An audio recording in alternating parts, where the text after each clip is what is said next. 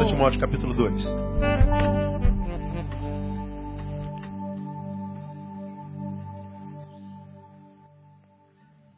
Para que nós glorifiquemos ao Senhor, que é digno de toda a honra, todo louvor. Há dois domingos atrás, nós oramos por dois irmãos aqui na frente que iam fazer cirurgia de câncer. Lembram disso? Alguém lembra o nome deles? Newton e Alessandra. Né, Alessandra operou, está bem, curada e está aqui entre nós. Fica de pé, Alessandra. Vamos aplaudir o Senhor pela vida da Alessandra, que operou um câncer no intestino. Está bem. Operou ontem e já está aqui. Como é que pode um negócio desse, meu Deus do céu? Tem misericórdia. Vai morrer de velha, em nome de Jesus. E vai estar no enterro de muitos de vocês, se Deus der graça. Né? Deus abençoe a Alessandra. Vamos continuar louvando ao Senhor pela vida da Alessandra. 2 Timóteo capítulo 2. Hoje é a última quarta-feira do ano. Dos nossos estudos, evidentemente. No próximo, na próxima quarta-feira é dia 25. E dia 25 é o dia da nossa celebração do Natal. Então, nosso culto de Natal, de celebração do nascimento de Jesus, será ah, no dia 25. Aqui uma palavrinha para a igreja, irmãos. Há um, há um besterol de gente discutindo se comemora Natal, não comemora Natal. Tu vê um, um, um, umas insanidades, porque não se comemora Natal, porque uma entidade não sei das quantas nasceu nesse dia, e que o Nicolau é, é, é o capeta não sei da onde, e que a árvore é, é de outro capeta. E, e, é, uma, é, uma, é uma insanidade tão grande. Jesus não nasceu em dezembro, todo mundo sabe. Mas Jesus nasceu. E mais, duas vezes, uma vez lá em Belém da Judéia e a outra vez aonde? No nosso coração. Agora, tem um monte de igreja, de crente, pastor, que não comemora mais Natal, porque esse dia, irmão, este dia, seja qual for, foi o dia que fez o Senhor e fez para que nos alegrássemos nele. Não interessa se o capeta tal nasceu nesse dia, se Hitler nasceu nesse dia, se esse dia foi consagrado a João do, da, da, das Caveiras. Esse dia quem fez foi o Senhor Jesus, é para alegria nossa. E essa data é uma data simbólica, é uma data na qual a gente relembra o Messias que nasceu duas vezes na nossa história. Então Jesus não nasceu em dezembro, possivelmente ele tenha nascido em, em abril, no mês de Abib, por várias razões é, é, geográficas, é, climáticas, um monte de coisa, mas a gente não tem a data exata do nascimento do Salvador. Então tem um monte de gente evangélica cristã paganizando o Natal, como se o Natal fosse uma festa pior do que o Carnaval. Aí não celebra, já que não celebra o Natal, não celebra o nascimento do Salvador, época nenhuma do ano. O Natal já não está mais com aquela bola toda. Ninguém mais celebra Natal com aquele ânimo, já não se vê tanto pisca-pisca nas janelas, já não se vê os shoppings tão cheios assim, já não se vê tantos amigos ocultos como antigamente, já, já os símbolos cristãos estão sumindo da sociedade e a igreja evangélica contribuindo para isso de forma tremenda, discutindo a teologia dos demônios que nasceram no dia 25. Irmãos, eu celebro o Natal com todo o meu coração, a data que eu gosto boto a árvore de Natal, que eu acho linda. Tem uma na sala da minha casa e não tem demônio nenhum, só anjo de Deus. Minha casa está cheia da glória do Senhor. Ah, porque o problema não está na árvore, mas nos olhos de quem vê. Tudo é impuro para os impuros. Então, enquanto eles discutem quem nasceu nessa data, a gente celebra Jesus no dia 25. Então, você está convidado a estar com a gente. Vai ter uma cantata no, no, domingo agora, não é? O nosso coral faz uma cantata, e no dia 25 faz uma outra cantata de Natal. Eles já fizeram uma apresentação lá no shopping, a, a Sulacap, bombou geral, foi sucesso tremendo, e no dia 25 nós estamos aqui como família, dizendo, Senhor, muito obrigado por Jesus de Nazaré que nasceu no nosso coração um dia. Então você é convidado a estar com a gente na próxima, na próxima, na próxima quarta-feira, celebrando o Natal de Jesus junto com a sua família. Então hoje a gente encerra ah, temporariamente essa série de estudos que a gente está fazendo desde março de 2012. Então nós começamos uma série de palavras, para quem não sabe, que eu denominei Conselhos Paulinos, do pastor para quem ainda tem ouvidos. Nós tomamos por base 2 Timóteo capítulo 2, que foi o último livro que Paulo escreveu e o fez quando já estava condenado à morte. E nesse livro ele escreve a Timóteo dizendo: Vem ter comigo breve. Ou seja, Timóteo, ah, o Senhor me comunicou que eu não tenho mais futuro, o meu tempo terminou aqui. Ah, eu combati um bom combate, acabei a carreira, guardei a fé. E nesse final eu queria estar junto dos meus amados e você é um deles. Eu queria que você viesse aqui. Eu tenho alguns conselhos preciosos para te dar. Então, o velho pastor, no final de carreira, aconselhando, escrevendo para o jovem pastor no início de carreira, como quem diz assim: Timóteo, eu vou te dar alguns conselhos para que você não tenha que passar pelo que eu passei são conselhos práticos, de vida prática. Não são conselhos, sobretudo, teológicos, não são conselhos existenciais. São, são como nós chamamos, bisus de Deus, para que a gente não seja traumatizado por tantos erros que nós não precisaríamos cometer se nós tivéssemos a revelação do Pai e o conhecimento da palavra. Então, é o, é o, é o, é o vô aconselhando neto, digamos assim. É o paizão pegando no colo o filhote e dando conselhos de vida. Então nós estamos desde março do ano, do ano passado, portanto há quase dois anos estudando Timóteo. Começamos em 1 Timóteo, ah, capítulo 1, estamos em 2 Timóteo, capítulo 2, e hoje nós vamos encerrar com o versículo 16. Nesse ano, nós aprendemos no 2.4 o seguinte, não perca o foco, mantenha-se no alvo, né? Nós aprendemos isso lá no versículo 4. Nenhum soldado em serviço se embaraça com um negócio desta vida. Então ele está dizendo, não perca o foco. Né? A, a, a, mantenha, mantenha-se no alvo. Né? Ele fala, cuidado para não desfocar. Desfocar é continuar vendo, mas embaçadamente. E quem vê embaçadamente vê em parte. Quem vê em parte perde muita coisa. Então não, não, se embarace com coisas dessa vida, você tem uma missão. Quem achou o alvo descobriu a missão, o caminho. Nós falamos sobre isso umas quatro quartas-feiras. Né? Ah, nós ah, aprendemos no versículo seguinte, né?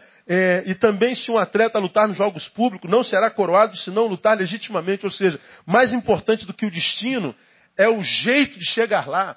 Paulo está dizendo, se o soldado, se o, se, se o atleta ah, ah, nos jogos públicos, ah, eh, chegar em primeiro lugar e merecer a coroa por causa disso, mas se descobrirem que ele não fez isso por jeito digno, ele não será coroado. Então ele está dizendo: o mais importante que chegar lá é o jeito de ir. Para Deus não importa se você vence ou perde.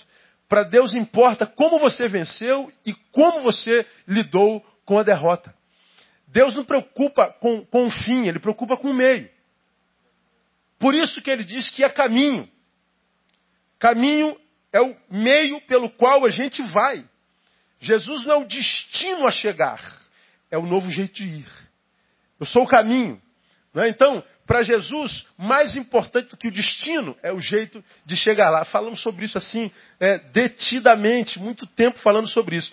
Aí aprendemos no versículo 6, o lavrador que trabalha deve ser o primeiro a gozar dos frutos. Aprendemos, fruto é um privilégio garantido apenas aos que trabalham. Não é? O lavrador que trabalha deve ser o primeiro a gozar do fruto. Agora, se ele for um lavrador que não trabalha, então não tem que gozar fruto nenhum. Por isso, diz mais adiante Paulo o seguinte assim, ó. Aquele que não trabalha também não coma. Quem é vagabundo e não morre de fome, vive em pecado. Se você não gosta de trabalhar, ainda não morreu de fome, você está em pecado, irmão. Aí nós mandamos perguntar do lado, né? Pergunta teu irmão, tu é vagabundo? Não, mas não vieram naquele culto, eles não vieram. Né? Aprendemos no versículo 7. Considero o que digo, porque o Senhor te dará entendimento em tudo. Ou seja, considero o que eu digo. Ele está dizendo, não menospreze conselhos, principalmente os espirituais. Paulo está dizendo, é importante o que eu estou dizendo, mais importante é você ouvir. Porque não adianta, ah, ainda que tenha sido Deus que tenha falado, se você não tem ouvido, não adianta nada. Ah, o poder está no ouvir, não é? Então não menospreze conselhos. Essa palavra também foi, foi tremenda. No versículo 8 nós aprendemos: lembra-te de Jesus Cristo ressurgido entre os mortos. Ele diz: cuidado com o lapso de memória espiritual. Ele está dizendo: lembra-te de Jesus Cristo. A gente só se lembra do que a gente esquece. Paulo está dizendo, Timóteo, no teu caminho você vai ser tentado a se esquecer de Jesus, tirá-lo do lugar principal, trocar o lugar dele com alguém. Você vai ter alguns lábios de memória, aí hoje eu não fiz, bem amanhã eu faço. Aí ah, passa um mês tu não fez hoje nem amanhã, aí depois da manhã eu faço. São lapsozinhos de esquecimentos espirituais, são lapsos de memórias espirituais, e você vai se esquecendo tanto que daqui a pouco se apaga tudo que um dia foi construído pelo Espírito no teu coração. Então ele diz: cuidado com os lapsozinhos de, de memória. Isso pode ser uma doença grave. Nós falamos sobre isso também um tempão. No versículo 9 ele diz: ah, de um lado ele diz, lembra-te de Jesus Cristo. No 9 ele diz, pelo qual sofro a ponto de ser preso como malfeitor. Ele está dizendo, coloque teu eu em seu devido lugar. Como quem diz assim, Timóteo, você está começando o ministério em nome de Jesus. Não pensa que em Jesus você só vai ter alegria, não. Não pensa que em Jesus você só vai ter vitória, que você só vai ter paz. Não. Ah, pelo nome dele a gente sofre também. Então quando você estiver passando pelo sofrimento e o teu eu fala assim, opa, estou fora, bota teu eu no seu devido lugar. Porque Jesus não engana ninguém. Quem acredita que servir a Jesus é só vitória, só vitória, só vitória, somente, mente, mente, porque ninguém ganha o tempo inteiro. Então nós falamos sobre isso assim, detidamente. Ah, aprendemos no versículo 10, por isso tudo suporto por amor dos eleitos. Aí eu falei que o amor, quando é de Deus, quando é Deus em nós de verdade, tem a geografia da cruz. Primeiro ele diz, eu sofro pelo nome de Jesus. Mas agora ele diz, eu sofro pelos eleitos. Então ele está dizendo que o amor dele tem a geografia da cruz. Sofre por Jesus vertical, mas sofre também pelos eleitos horizontal. Ou seja, ele paga o preço da comunhão. Ele paga o preço do serviço. Se é Deus em nós mesmo, a gente ah, vai amar com essa geografia da cruz. Quem ama só a Deus, mas não ama o irmão, se transforma num fanático. Quem ama só o irmão, mas não ama a Deus, é um filântropo. Ele está pela metade não consegue plenitude na vida. Nós falamos sobre isso detidamente. Aí aprendemos que mais? Ah, no versículo 11. Fiel é esta palavra, se pois já morremos com ele, também com eles viveremos. Só encontra sentido na vida aquele que aprendeu a morrer. Se pois já morremos com ele, também viveremos. Então a promessa da vida é só para quem passou pela morte. Falamos que tipo de morte e que tipo de vida. Ah, no versículo 12 nós aprendemos, se perseveramos, com ele também reinaremos, se o negarmos também com ele, ele nos negará. Não seja insensato na tua semeadura, os frutos dela são inevitáveis. Não, é? não tem jeito, falamos sobre isso detidamente. Aí Paramos no 15 que diz assim: procura apresentar-te diante de Deus aprovado, como obreiro que não tem de que se vergonhar, que maneja bem o quê? A palavra da verdade. Que maneja bem. Não é só. Abra aí em Sofonias 1, 2. Abrir. Não é isso. E daí? Falamos do que é manejo, falamos da excelência nesse manejo e falamos por que, que nós temos que manejar bem a palavra e os efeitos da palavra em nós. Para a gente terminar, eu queria levá-los ao versículo 16. Isso aqui nós já falamos tanto na nossa igreja e não custa nunca relembrar. No versículo 16, a gente voltando que vem com isso. Mas evita as conversas vãs e profanas, porque os que delas usam passarão a impiedade ainda maior. Evita as conversas o quê? Vãs e profanas. Por que, Paulo? Porque os que delas usam passarão a impiedade ainda maior. Bom, do que, que Paulo está falando aqui? Timóteo, faça um choque de gestão na tua boca. Repita comigo, faça um choque de gestão na tua boca. É o que ele está falando aqui. Timóteo, você está começando o teu ministério. Deus colocou palavras e revelou palavras ao teu coração, palavras de vida.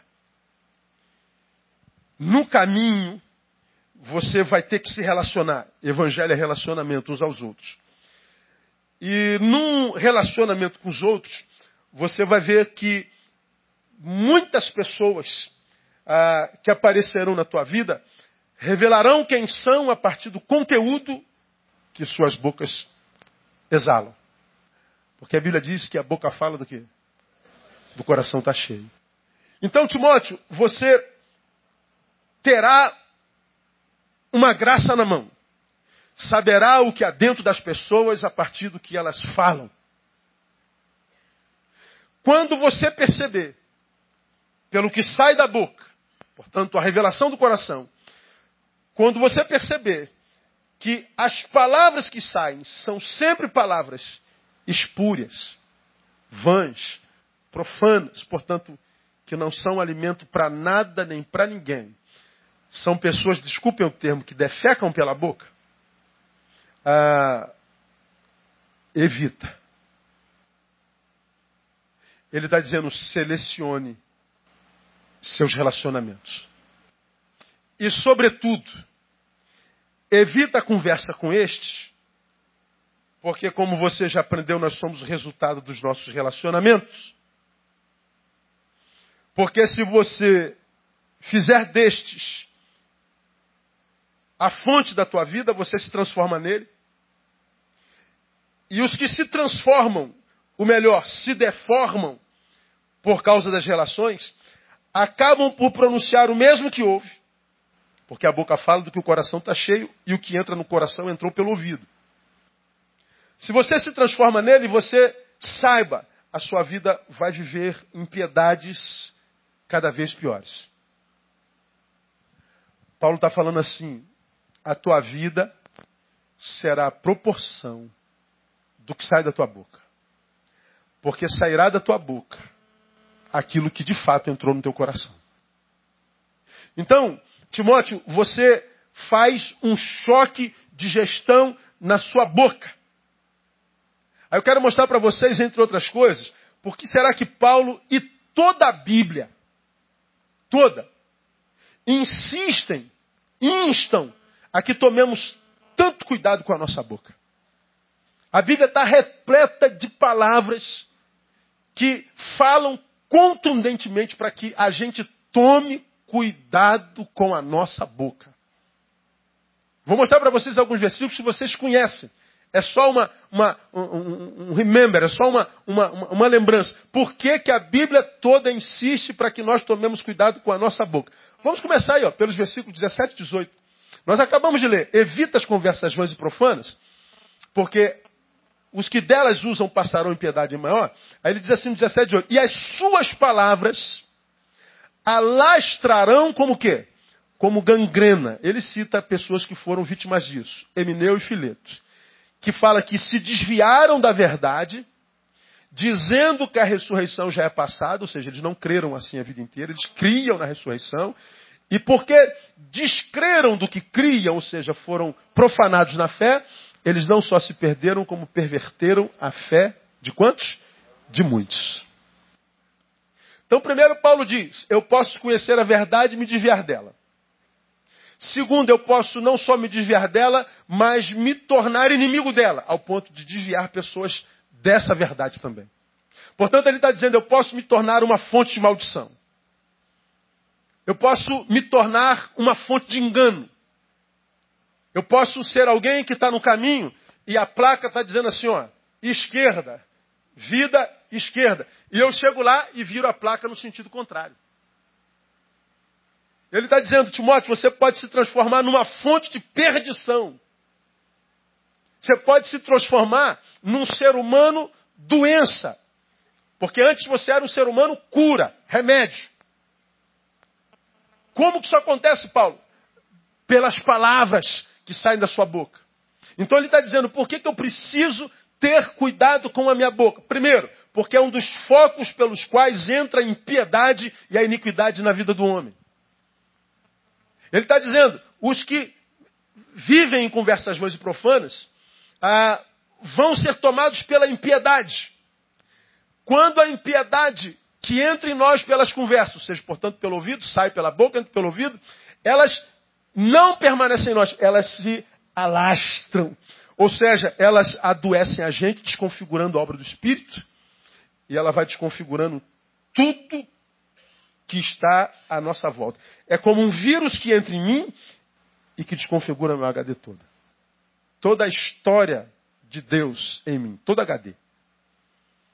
Aí, a gente começa a pensar e fazer alguns questionamentos. E alguns, um, um dos questionamentos mais comuns entre as pessoas que desanimaram na fé, as pessoas que estão frias na fé, as pessoas que se enfraqueceram ficaram pelo caminho, as pessoas que viraram ex-evangélicos, as pessoas que viraram ateus, as pessoas que viraram inimigos do evangelho. A gente fica perguntando muitas vezes, meu Deus, pastor, como é que pode? Aquele menino foi uma bênção, aquele menino esteve no altar, aquele pastor foi uma coisa maravilhosa, ele me trouxe o evangelho, essa pessoa foi tão usada pelo Senhor, e agora ela se transformou nisso.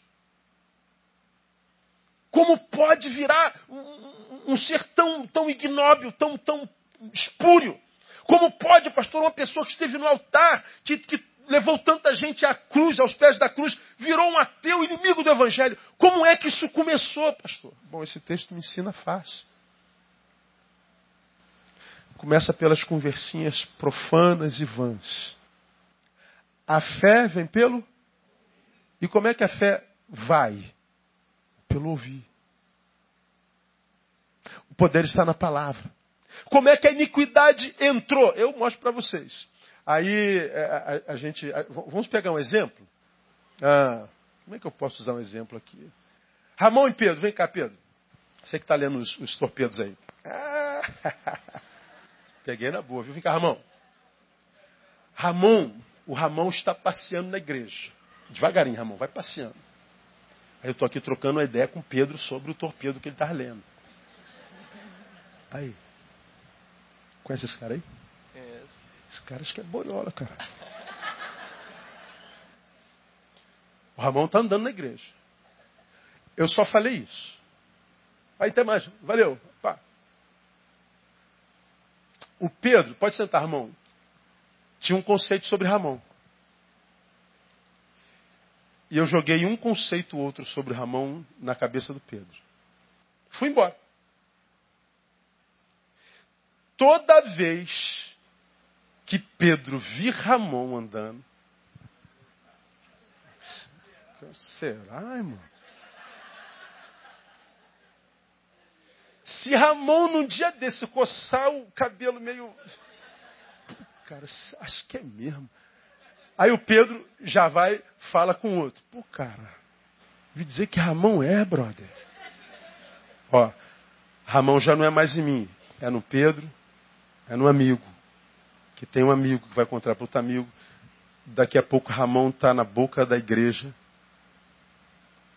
Como alguém que deixou de ser só porque eu semeei uma palavra maldita.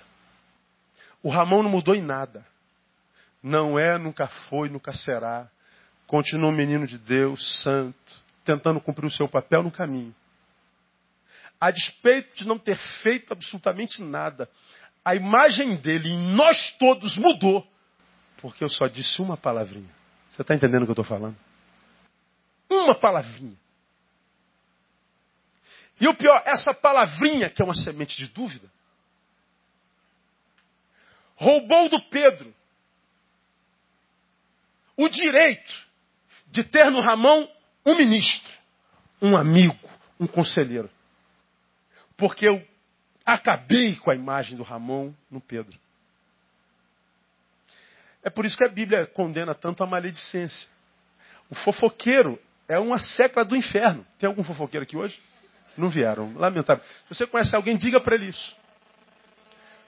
Sabe por quê? O fofoqueiro, ele desconstrói uma pessoa dentro de você. E você, sem conhecer essa pessoa, já muda o seu conceito sobre ela por causa da palavra do maledicente, que muitas vezes é produto de inveja. Uma palavra, uma palavra. Eu estou dando um exemplo relacional. Mas eu posso voltar para o Éden. É assim que Deus disse: você não pode comer dos frutos do jardim? Não, não, não foi isso que ele disse. Ele falou que não pode comer daquela árvore ali. Não, mas por que não? Porque ele disse: se a gente comer, certamente a gente morre. Aí vem Satanás e diz o quê? Não ouvi?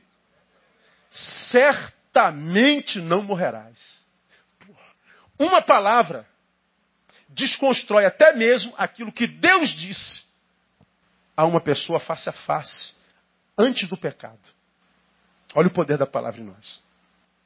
Como é que ela chegou ao fruto proibido? Como é que a desobediência e o pecado entraram? Por causa de uma palavra. Uma palavra. Como é que a iniquidade entra? Pela palavra. Você está aqui, ó, perdido, gelado, um poste andante. Perdeu todo apetite espiritual, toda a fé espiritual, toda a esperança espiritual, toda a ardor espiritual. Aí agora a tua vida se resume no quê? Em tentar se convencer que você está certo. Por quê? Porque você não sente mais nada, morreu.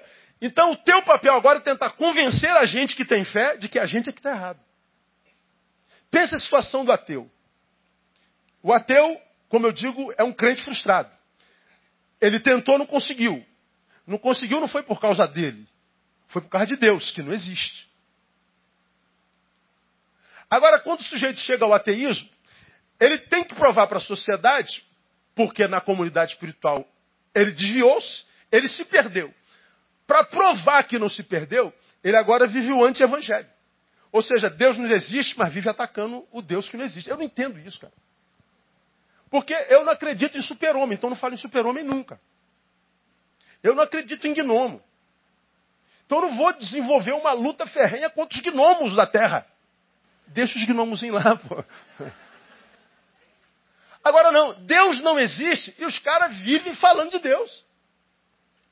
É uma desevangelização religiosa, mais religiosa do que a evangelização que a gente faz. E eu sempre é, digo o seguinte: bom, quando nós evangelizamos, nós estamos falando assim, ó, ô, ô Jeová, eu vim aqui falar do amor de Jesus para você. Nós estamos evangelizando Jeová, porque nós somos alvos do amor de Jesus, e o amor de Jesus nos constrange a amar o nosso próximo. Então, por amor ao próximo, nós queremos que ele prove o amor de Jesus. Então a gente evangeliza por amor. Agora, qual é a motivação que faz com que um camarada que já creu, não crê mais, chegue perto dele e fale assim, Jeová, isso tudo é palhaçada, isso é lavagem cerebral, isso é coisa de gente pequena. O ateísmo aqui é intelectual. Isso é palhaçada, isso não existe palhaçada. Qual é a motivação? Bom, a motivação do que evangeliza é o amor. E do que se incomoda com a tua fé e quer que você a perca. Qual é a motivação? Amor? Ódio? Não. Ele não pode me odiar, ele nem me conhece. Ele só quer que eu perca a fé. Você acha que não tem o quê de espiritual nisso? Veja, o que, o que, o que quer apresentar Deus, está falando de Deus. O que quer que você não creia mais em Deus, está falando de quem? De Deus também. O alvo da fé que não existe no ateu é Deus. O alvo da fé que existe no crente é Deus. Aquele que crê, crê por causa da palavra. O que deixou de crer, deixou de crer por causa da palavra. Há um poder na palavra tremendo. E o poder que ela exerce dentro de cada um depende do ouvido e da escuta espiritual que cada um tem. Não se discute religião nem fé. Porque quem convence do pecado, da justiça, do juízo, quem é? É o Espírito Santo. Nosso papel é pregar. Se ele vai crer ou não, o problema é dele. Agora, uma vez que eu creio, Paulo está dizendo assim: Timóteo, cuidado com as conversas vãs. Cuidado com a tua boca. Portanto, cuidado com o teu ouvido.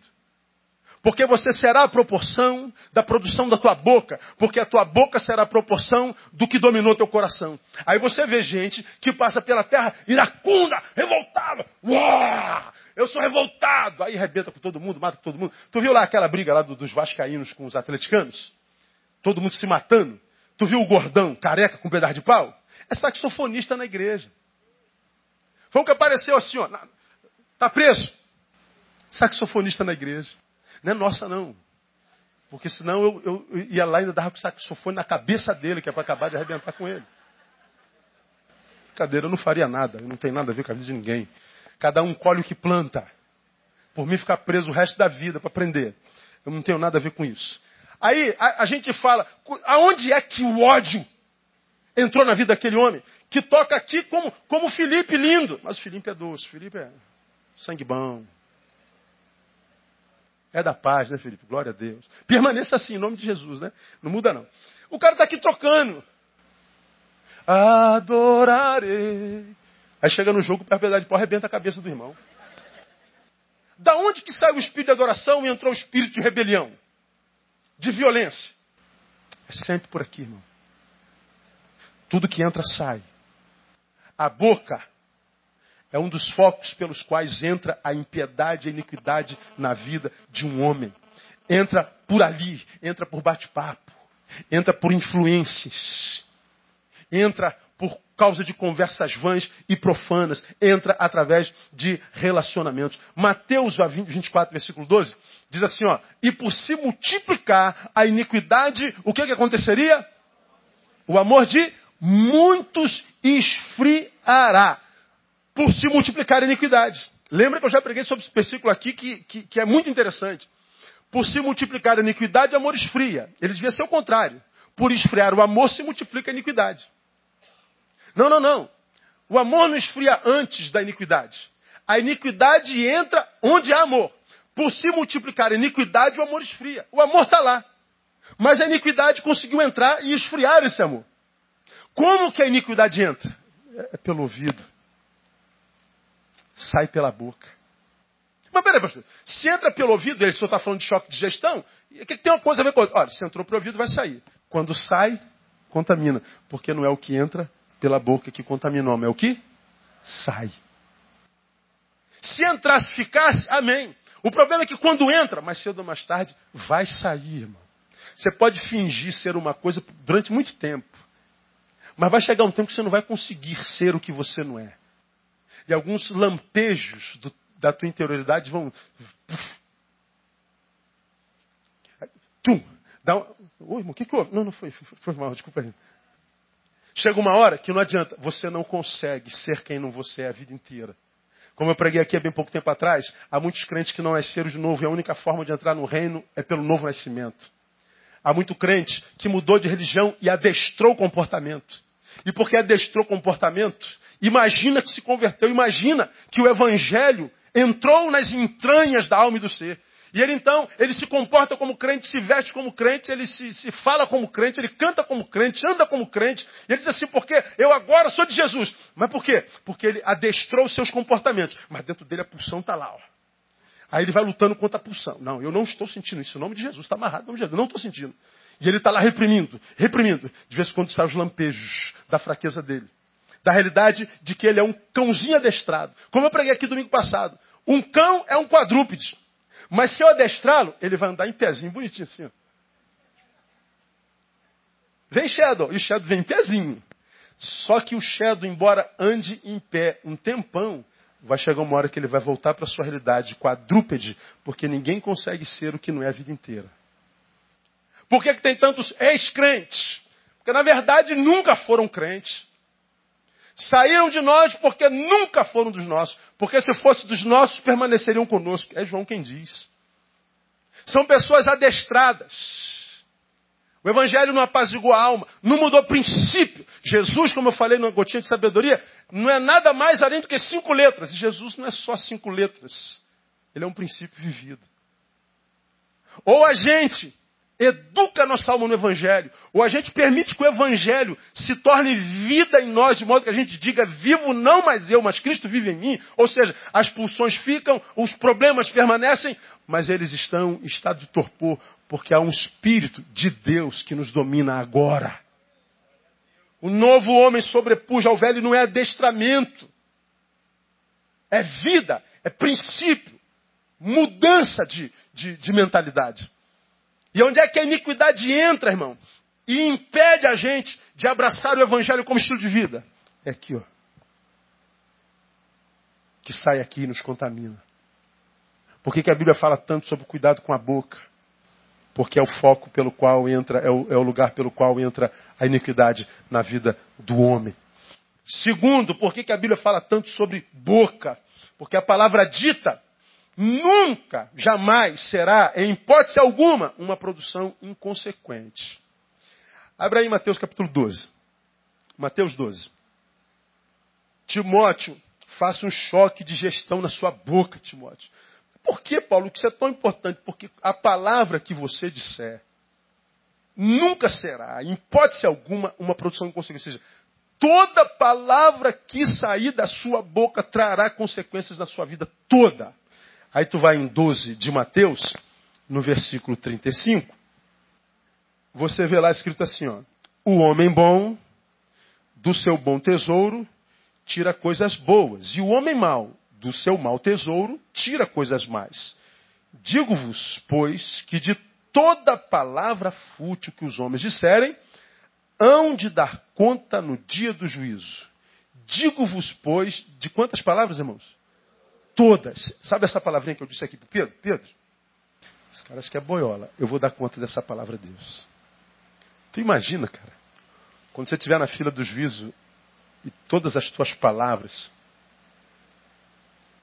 forem tiradas de um livro e Deus jogar na tua cara. O que, que você falou de fulano, de Beltrano, as palavras de maldição, as mentiras por inveja, as mentiras por vingança, as maldições que você pronunciou na vida sobre mãe, pai, filho, pastor, papa, padre, mundo. Você imagina, irmão, você que vive amaldiçoando os governadores da tua cidade.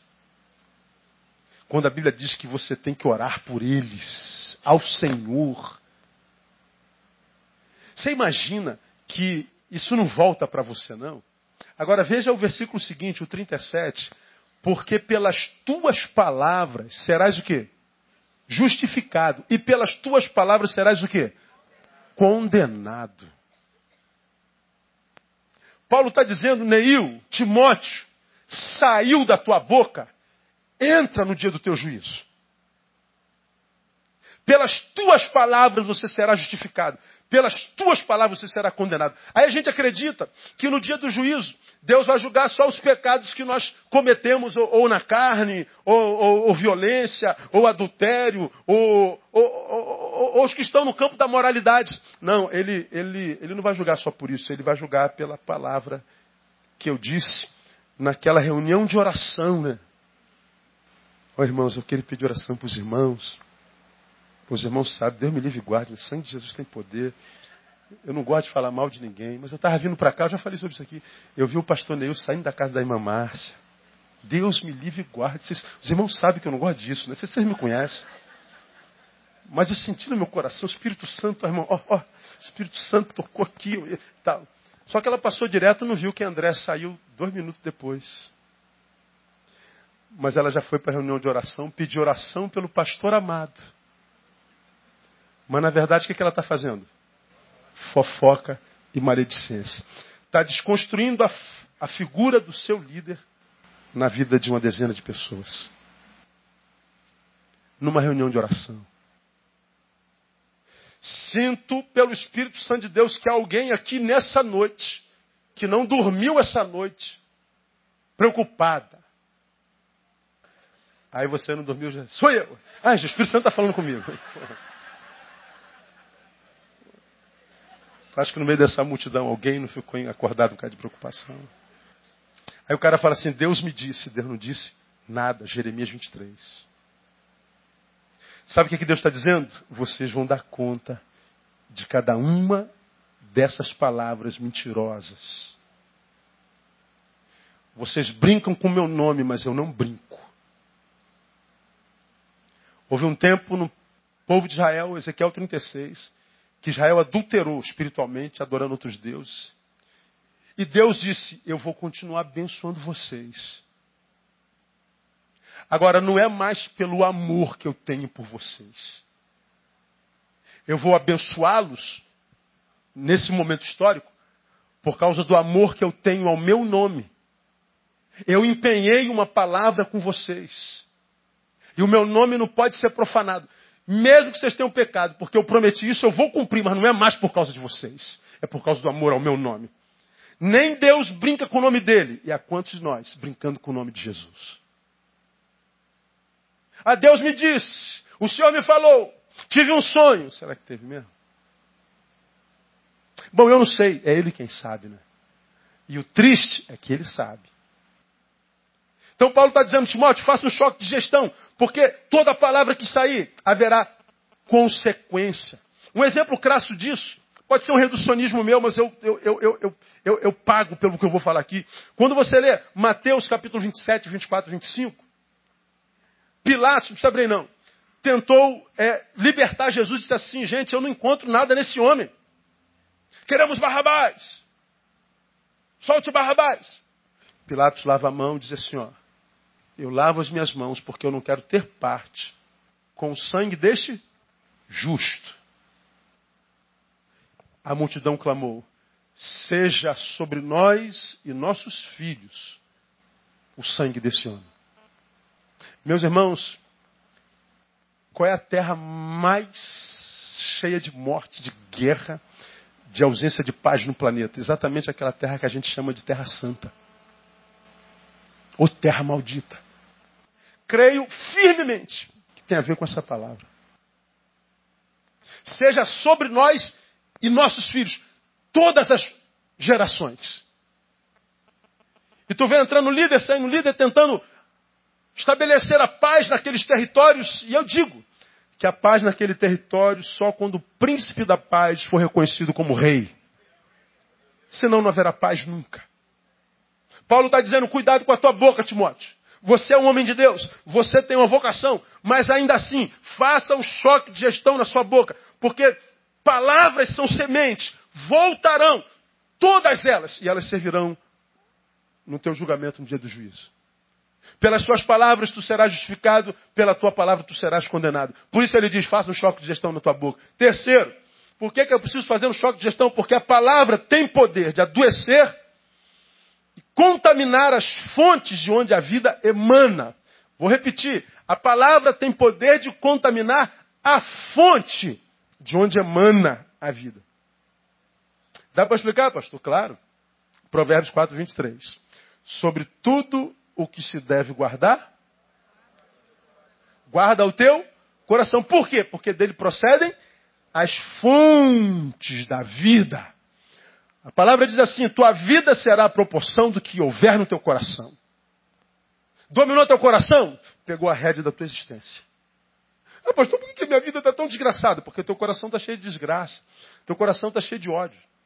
O sentimento dominante é esse, de amargura, de revolta. Pô, mas o senhor quer o quê? O senhor quer que eu demore para esses camaradas? Não, não quero que você demore, eu quero que você perdoa. Não é porque eles mereçam, não. É porque você merece. Porque o ódio que você nutre sobre eles, adoece a você, não é a eles. Agora o orgulho faz com que a gente faça o quê? A gente não perdoe, porque ele não fez tanto mal, e eu não vou dar mole de, de liberá-lo disso. Pois é, o orgulho te prende a isso. Que é um alguém que já morreu na tua história, que portanto é um cadáver existencial. E você se prende ao cadáver. Você está vivendo junto com a morte. E quer ser feliz. Você quer que Deus abençoe o teu futuro? Se não há futuro, porque você está preso ao passado. Você está acorrentado ao passado, pela amargura, pelo ódio, pela tristeza, pelo desejo de. Estou revoltado. Aí a gente vê essa molecada toda quebrando todo mundo, quebrando todos, e dizendo, é, eu sou Vera. Tu é um idiota. Porque para gerar violência, qualquer imbecil gera. É só se entregar ao sentimento. Agora eu quero ver você ser macho, de a despeito ter vontade de pegar no pescoço dele, falar assim: não, não vou te dar esse gosto. Vou continuar sendo quem eu sou. Eu nasci para adorar, servir e abençoar. Aí tem que ser macho. Para matar, basta ser um idiota, doente. Se entregar à revolta, apertar o gatilho. Quero ver você devolver a vida. Aí tu vê essa geração que vive uma inversão de valores tremenda, e onde são glorificados os bad boys, os meninos maus. E os meninos maus quem são? São aqueles que simplesmente deixaram de ser quem são em essência, foram deformados pelas adversidades da vida e que não tiveram coragem de lutar contra isso. Aí, não serão jovens a vida inteira, envelhecem rapidinho, aí descobrem que fizeram 40 anos, não estudaram, não casaram, não tem casa, não tem carro, não tem mulher, não tem história para da qual se orgulhar e ter estima, e o que sobra é uma vida desperdiçada, um homem amargurado, infeliz e frustrado. E agora sem saúde, sem futuro. Aí você vê o suicídio aumentando avassaladoramente na Terra. Como não aumentar, aumentar? Com essa geração que a gente tem aí, refém dos sentimentos. Como? Doente, iracunda, que só faz crescer músculos, não neurônios. Como? Então a gente, enquanto líder, tem que se preparar para fazer culto fúnebre mesmo. Porque é a geração que morre mais cedo. Por que, que morre mais cedo? Porque as fontes da vida estão contaminadas. O coração foi tomado por sentimentos malditos. Guardar o coração, porque é dele que procede as fontes da vida. Portanto, a tua vida é o resultado do que há no teu coração, no meu coração. A minha vida será a proporção daquilo que dominou o meu coração. Agora, quando a gente vai em Lucas 6,45, nós lemos lá que a boca fala do coração, do que o coração está cheio. Dominou meu coração, pegou a rédea da minha existência. Se dominou meu coração, vai sair pela boca. Aí, quando você vai lá em Mateus 15, 11, diz que não é o que entra pela boca que contamina, mas é o que sai. Dominou meu coração, pegou o resto da minha vida. Se entrou no coração, vai sair pela boca. Quando sai pela boca, volta para mim. Entrou no meu coração porque falaram que eu sou isso. Me amargurei. Agora, aquela pessoa que falou mal de mim é alvo da minha ira.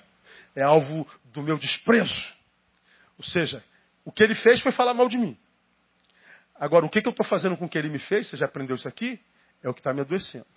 E eu fico quieto. Bom, se eu estou quieto pelo que ele fez comigo, ainda que a mago esteja aqui, eu estou diante do domínio de falar assim: quer saber, cara? Eu não vou permitir que essa mágoa faça uma casinha branca com que está uma janela no meu jardim, não. Eu vou trabalhar perdão. Eu vou transcender esse negócio. Eu não vou permitir que o mal que ele fez a mim continue fazendo mal a mim mesmo. Eu vou interceptar o mal que ele me fez aqui agora. Eu não vou permitir que ele contamine as fontes da minha vida, que é meu coração. Mas não, a gente fica alimentando. A mágoa, a amargura, o ódio, como um cachorrinho de estimação. A gente alimenta ele todo dia. A gente vai lá no Facebook do cara e manda uma piadinha. Chega uma hora que ele passa por nós numa reunião de oração e você solta tudo. Ah, porque você, quando você soltou, aí você foi dominado e contaminado. Então, meu irmão, escuta o que o Espírito Santo me diz no teu coração nessa noite. Toda essa violência que você vê sendo praticada na terra são produções de pessoas cuja violência já dominou há muito tempo. E porque estão ali há muito tempo, mais cedo ou mais tarde saem. E à medida que saem, volta para eles. Volta. E à medida que volta, adoece ainda mais. À medida que adoeceu, sai com mais contundência e volta para ele de novo. E a gente vai nesse ciclo de mortalidade processual. A gente vai morrendo todo dia devagar. Chega uma hora que a gente percebe que a vida fugiu da gente completamente. Já não há mais ânimo para acordar porque a gente não teve força para dormir. Quem não dorme bem não tem dia bom. Quem não tem dia bom não dorme bem, porque não tem sono bom, o outro dia é pior ainda. Aí, um abismo chama outro abismo ao som das suas catadupas, diz o salmista. A vida vai desabando como um brinquedo lego que a gente tirou a basezinha lá de baixo. E as pessoas estão por aí perguntando: Meu Deus, como é que eu vim parar? Onde eu parei? Aqui, ó. Conversas olha que coisa uma besteirinha destrói uma vida inteira, uma, uma existência. Só porque a gente não teve discernimento.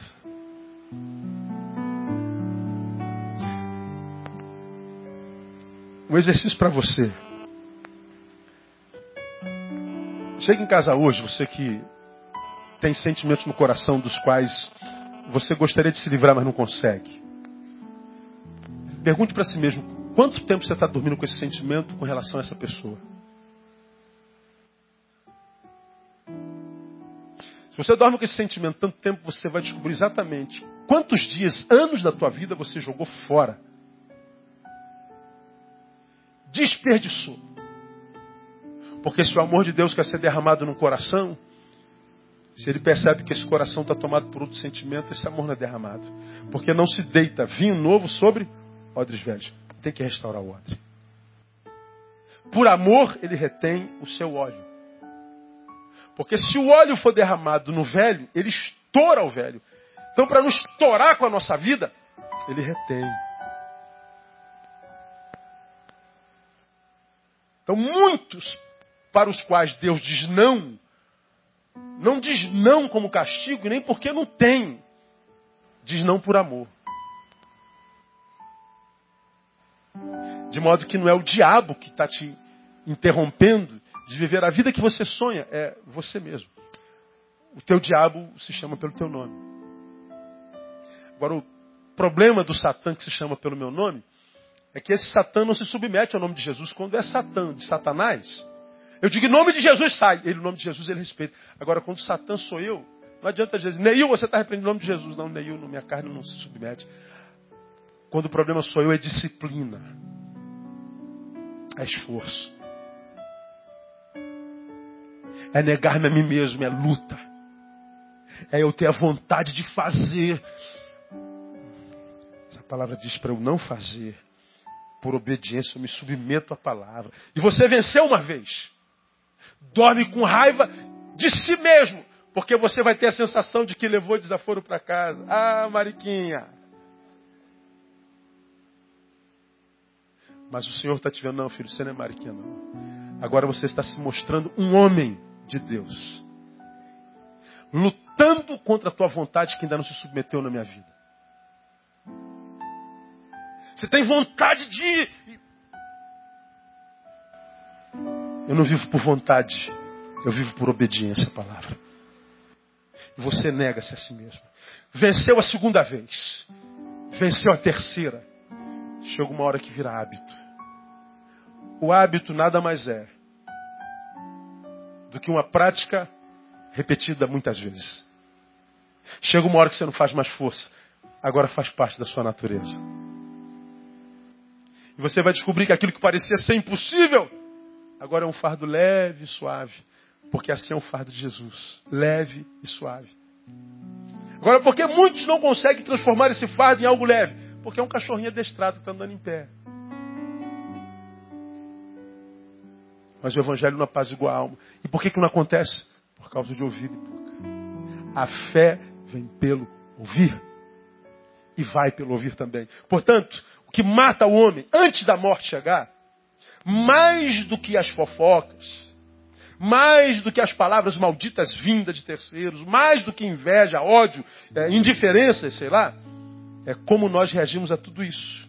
É o que nós permitimos que isso gere no nosso coração dominou o coração, tomou a rédea da sua vida. Porque se for gerado no coração, fatalmente colocaremos para fora e ao fazermos isso, nós nos contaminamos. Por isso a Bíblia diz aqui, eu termino, que a vida e a morte estão no poder da língua. E aquele que a ama comerá do seu fruto. A vida e a morte está aqui na minha boca. Se eu amo a minha boca e faço choque de gestão, eu como do fruto dela. Ele está dizendo, meu filho, você vai produzir pela boca frutos que vão te alimentar o resto da sua vida. Não importa o que dizem a teu respeito, você já está formado no espírito. O que dizem a teu respeito não muda o que você é nele. Portanto, a língua é o órgão que revela a qualidade do conteúdo do nosso coração. Por isso que a Bíblia diz: não saia da vossa boca nenhuma palavra torpe mas só a que seja boa para a necessária edificação, a fim de que ministre graça aos que ouvem. Quando você ministra graça, a graça volta. E a Bíblia diz que a graça basta. Tudo está no poder da língua. Desses 10 centímetros. Porque é por aqui que chega aqui. Chegou aqui e dominou a minha vida. Então, meu irmão, deixa o Espírito Santo pensar no seu coração. Nós terminamos. Você de repente está terminando 2013 com o coração cheio de mágoa sobre pai, mãe, esposa, namorado, namorada, marido. Você dorme com essa pessoa que te, te magoou, te humilhou, teu patrão, teu colega que te traiu, teu sócio. Ele já fez o mal que convém a ele, mas não continua alimentando o mal que ele fez em você. Você já aprendeu que não é o que fazem conosco, é o que nós fazemos com o que fizeram conosco. Então, se ele fez contigo, passou. Não faça você consigo mesmo. Perdoa. Não porque ele merece, mas porque você merece. Entra 2014 purificado. Limpa teu coração, porque os projetos de Deus para tu, para você em 2014 são grandes.